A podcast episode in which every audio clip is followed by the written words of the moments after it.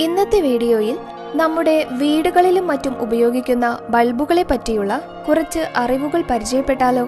നിങ്ങൾക്കറിയാമല്ലോ ലൈറ്റ് ബൾബിന്റെ കണ്ടുപിടുത്തം മനുഷ്യന്റെ ജീവിതത്തെയും ജോലിയെയും മറ്റും എത്രയധികം മാറ്റിമറിച്ചുവെന്ന് ഇൻകാൻഡസൻ ലാമ്പ് എന്ന പേരിൽ പ്രസിദ്ധമായ ബൾബിന്റെ പ്രധാന ഭാഗങ്ങൾ ഒരു ഗ്ലാസ് പീസും അതിനുള്ളിൽ ഉരുക്കുവാൻ വളരെയധികം പ്രയാസമുള്ള ടങ്സ്റ്റൺ എന്ന വളരെ നേർത്ത മെറ്റലുമാണ്.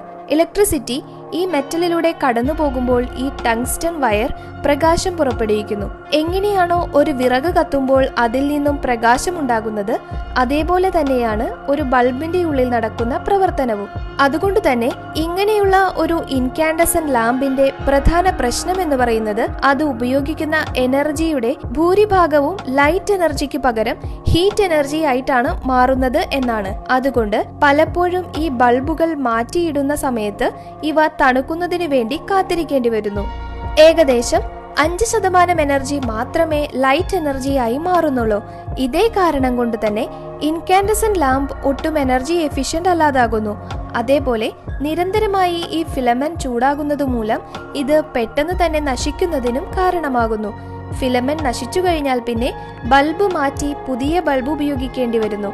അതിനാൽ ഇത്തരത്തിലുള്ള ഇൻകാൻഡസൻ ബൾബുകൾ വളരെയധികം വേസ്റ്റും അധിക ചെലവുണ്ടാകുന്നതിനും ഒരു കാരണമായി മാറുന്നു. വളരെയധികം വർഷങ്ങളായി ഗവേഷകരും എഞ്ചിനീയേഴ്സും ഇത്തരത്തിലുള്ള ട്രഡീഷണൽ ബൾബുകൾക്ക് പകരം ഉപയോഗിക്കാവുന്ന പരിസ്ഥിതിക്ക് അനുകൂലവും വളരെയധികം എനർജി എഫിഷ്യന്റുമായ വിവിധ തരത്തിലുള്ള ബൾബുകൾക്ക് വേണ്ടി ഗവേഷണം നടത്തിക്കൊണ്ടിരിക്കുന്നു. അത്തരത്തിലുള്ള ചില ബൾബുകൾ പതിറ്റാണ്ടുകളോളം നമുക്ക് ചുറ്റുമുണ്ടായിരുന്നു. ഇതിൽ ആദ്യത്തേതായിരുന്നു ആയിരത്തി തൊള്ളായിരത്തി അൻപത്തി അഞ്ചിൽ കണ്ടുപിടിച്ച ഹാലോജൻ ബൾബ്. ഹാലോജൻ ബൾബും ഇൻകാൻഡസൻ ബൾബും ഏകദേശം ഒരേപോലെ ആയിരുന്നുവെങ്കിലും ഹാലോജൻ ബൾബിൽ ചെറിയ അളവിൽ ഹാലോജൻ ഗ്യാസും അടങ്ങിയിരുന്നു.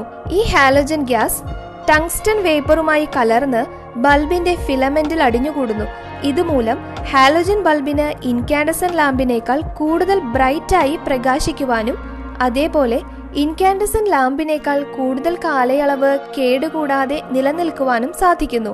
ആയിരത്തി തൊള്ളായിരത്തി എഴുപത്തി ആറിലാണ് കോമ്പാക്ട് ഫ്ലൂറസൻ ലാമ്പ് അഥവാ സി എഫ് എൽ വരുന്നത്. സി എഫ് എൽ ആയിരുന്നു ഉപഭോക്താക്കളുടെ ഇടയിലെ ആദ്യത്തെ എനർജി എഫിഷ്യന്റ് ലാമ്പ് എന്നറിയപ്പെട്ടിരുന്നത്. ട്രഡീഷണൽ ബൾബിനെ വെച്ച് താരതമ്യം ചെയ്യുമ്പോൾ സി എഫ് എൽ എഴുപത് മുതൽ എൺപത് ശതമാനം വരെ കുറവ് എനർജി മാത്രമാണ് ഉപയോഗിച്ചിരുന്നത്. അതേപോലെ തന്നെ സി എഫ് എൽ ബൾബുകൾക്ക് ഏകദേശം എണ്ണായിരം മണിക്കൂർ പ്രവർത്തന കാലയളവായിരുന്നു ഉണ്ടായിരുന്നത്. ഇൻകാൻഡസൻ ലാമ്പിനേക്കാൾ ഏകദേശം അൻപത് മടങ്ങ് അധികമായിരുന്നു ഇത്. സി എഫ് എല്ലിനെ കൂടുതൽ എഫിഷ്യന്റും കോസ്റ്റ് എഫക്റ്റീവുമാക്കി മാറ്റുന്നതിന് ഇത് ഒരു കാരണമായിരുന്നു. ഇനി ഒരു സി എഫ് എല്ലിന്റെ പ്രവർത്തനം എങ്ങനെയാണെന്ന് നോക്കാം. ആദ്യമായി ഇലക്ട്രിക് കറണ്ട് കുറച്ച് മെർക്കുറി വേപ്പേഴ്സ് അടങ്ങിയിട്ടുള്ള അർഗൻ ഗ്യാസ് നിറച്ച ഒരു ട്യൂബിലൂടെ കടന്നുപോകുന്നു. ഈ പ്രോസസ് ഒരു അൾട്രാവയലറ്റ് ലൈറ്റ് ഉണ്ടാക്കുന്നു. മനുഷ്യന്റെ നേത്രങ്ങൾ കൊണ്ട് കാണാൻ കഴിയാത്ത ഈ അൾട്രാവയലറ്റ് രശ്മികൾ ട്യൂബിന്റെ വശങ്ങളിൽ സ്ഥിതി ചെയ്യുന്ന ഫ്ലൂറസൻ മെറ്റീരിയലായ ഫോസ്ഫറസിനെ ഉത്തേജിപ്പിക്കുക വഴി ഈ ഫ്ലൂറസൻ മെറ്റീരിയൽ വിസിബിൾ ലൈറ്റ് പുറപ്പെടുവിക്കുന്നു. ഈ കണ്ടുപിടുത്തം എനർജി സേവിംഗ് ടെക്നോളജീസിന് ഒരു വലിയ മുതൽക്കൂട്ടായി മാറി. സി എഫ് എൽ ബൾബുകളേക്കാൾ കൂടുതൽ എനർജി എഫിഷ്യന്റ് ആയ ബൾബാണ് ലൈറ്റ് എമിറ്റിംഗ് ഡയോഡ് അഥവാ എൽ ഇ ഡി ബൾബ്. ആയിരത്തി തൊള്ളായിരത്തി ഇരുപത്തിയേഴ് മുതൽ എൽ ഇ ഡിയെ കുറിച്ച് മനുഷ്യന് അറിവുണ്ടായിരുന്നിട്ടും ഈ അടുത്ത കാലത്താണ് എൽ ഇ ഡി ബൾബുകൾക്ക് ഉപഭോക്താക്കളുടെ ഇടയിൽ ഇത്രമാത്രം ജനപ്രീതി വർദ്ധിച്ചത്. ആദ്യകാലത്ത് ഇതിന്റെ വില താങ്ങാനാവുന്നതിലും അധികമായിരുന്നു. പക്ഷേ ഇപ്പോൾ ഇതിന്റെ വില വളരെയധികം കുറയുകയും വീടുകൾ മുതൽ വലിയ ഓഫീസ് കെട്ടിടങ്ങളിൽ വരെ എൽ ഇ ഡി ബൾബുകൾ നമുക്ക് കാണാൻ സാധിക്കുകയും ചെയ്യുന്നു. മറ്റുള്ള എല്ലാ ബൾബുകളെയും അപേക്ഷിച്ച് എൽ ഇ ഡി ബൾബുകൾക്ക് എഫിഷ്യൻസിയും പ്രവർത്തന കാലയളവും കൂടുതലാണ്. എൽ ഇ ഡി ബൾബുകൾ അത് ഉപയോഗിക്കുന്ന എനർജിയുടെ തൊണ്ണൂറ്റിയഞ്ച് ശതമാനവും ലൈറ്റ് ആയിട്ടാണ് മാറ്റുന്നത്. മറ്റുള്ള ബൾബുകളെ കമ്പയർ ചെയ്തു നോക്കുമ്പോൾ എൽ ഇ ഡി ബൾബുകളുടെ ഒരു പ്രത്യേകത എന്തെന്നാൽ മറ്റുള്ളതിൽ നിന്നും വ്യത്യസ്തമായി ഒരു ഖരപദാർത്ഥമാണ് എൽ ഇ ഡി ബൾബിൽ ലൈറ്റ് പുറപ്പെടുവിക്കുന്നത്. അല്ലാതെ ഫിലമെന്റോ ഗ്യാസോ അല്ല. സാധാരണയായി aluminium gallium arsenide A L G A A S എന്ന ഒരു സെമി കണ്ടക്ടർ മെറ്റീരിയലാണ് എൽ ഇ ഡി ബൾബുകളിലെ ഡയോഡായി ഉപയോഗിക്കുന്നത്.